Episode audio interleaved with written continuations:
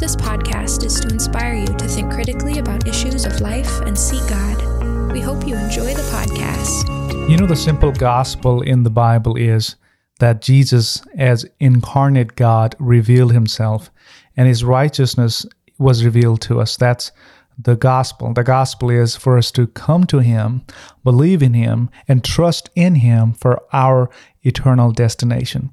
That is the gospel. The purpose of Jesus' arrival on this earth is to reconcile us to him, to God.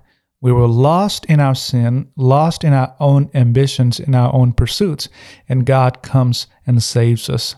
Now, when we know Jesus to be our Savior, we have this transcending joy. You see, in this world, nothing is plain. Certainly, God is not plain or perceivable. We cannot begin to determine the beginning or end of the things God has ordained in nature. We experiencing an inexplicable joy in our heart is only the product of the knowledge of God. You see, we're uncertain, yet we believe that the Holy Spirit is ministering to our soul and introducing us to the new and profound sublimity of God's nature. So, what happens after that? The more we meditate on God, the more we desire to know Him. This is a very interesting paradox. The more we consume of His joy, the more we desire to consume.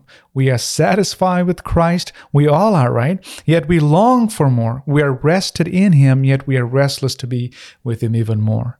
So our heart is desiring more of Christ every single time. The more we want Him, the more we long for Him. So we might be at this incomprehensible peace, yet we desire to run more to Him. This is a phenomena beyond our understanding. This is what David wrote in the book of Psalms, chapter 42, 1 and 2. As the deer pants for streams of water, so my soul pants for you, my God. My soul thirsts for the living God. When can I go and meet with God? You see, when we live in the presence of Christ, His Holy Spirit leads us to experience the joy that transcends our understanding, that transcends our being, that transcends everything that we know. It is above and beyond. When we delight in His Word, we're filled with the grace that enables us to pursue Him even more. Those who believe in Jesus, in the dry desert, Christ is our everlasting water. When we are famished, Christ becomes our food. There is no dread, no disappointment. Even when we cannot see, Christ becomes our total, total satisfaction we should understand this. We're not always drenched in the feeling of this closeness, but sometimes we have to uh, retire ourselves in Christ and say, Lord, I know you're with me, and know that He will rescue us from our wretchedness, from our ignorance. And how do we explain this astounding joy in Christ? This is only because Christ has come to us. Although God is not perceivable, He is reachable. But how shall we contain that infinite God? It is only by the power of the Holy Spirit.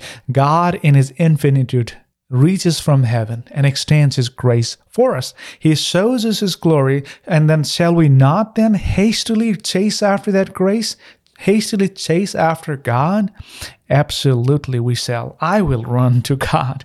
I will run for this joy. I will run for this peace. It is not by the sense of dread or responsibility we live this Christian life. That is not how, why.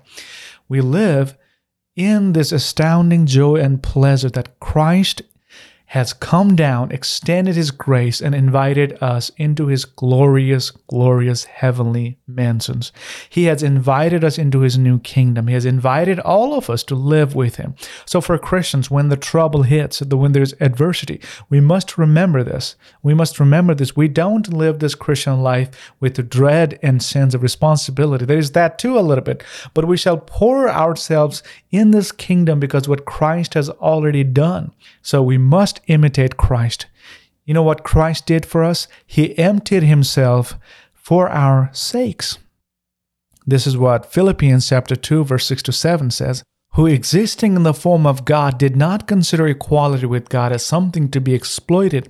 Instead, he emptied himself by assuming the form of a servant, taking on the likeness of humanity. And when he had come as a man, he humbled himself by becoming obedient to the point of death, even to death on a cross. You see, As the children of God, we must empty ourselves of humanity, which includes flesh, and we have to take on the likeness of godliness. Christ lowered himself so he might elevate us as heirs of his kingdom. So then, shall we not labor for the love that reached us? Shall we not do this in joy? Shall we not do this in excitement? Shall we not be possessed by the joy and the pleasure of Christ? Yes, we shall. The joy of Christ has come to us and we we must we must come to Christ and experience this joy.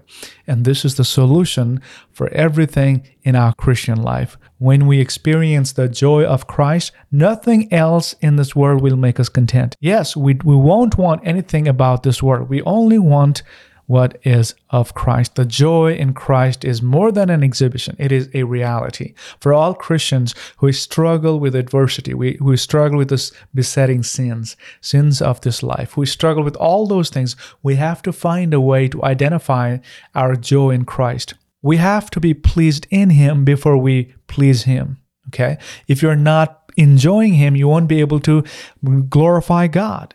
You know, when we struggle with reading the Bible, when we struggle with praying, when we, we struggle preaching the gospel, why do we struggle? Because we are weak. And what is the strength? In Nehemiah chapter 8, verse 10, this is what it said The joy of the Lord is my strength. So the strength is our Lord. Christ is our strength, and joyfully living in Him is our strength. When we don't have this strength, we fall, and we fall every single time. So pursue this joy in Christ. You cannot enjoy a person if you don't know that person, right? So is with God. If you don't know Him more, you don't know more about Him, then you won't enjoy Him. Our Heavenly Father, He has reached down to all of us. He has come and He has come to save and rescue us. What can be greater joy than that? Let us experience that joy in Christ. This is the transcending joy. We find all satisfaction, all content in Christ alone and in Christ alone. That will bring us not in disappointment, not in dissatisfaction, but in complete joy. May you be seeking God like David sought God in Psalm 42, verse 1 to 2.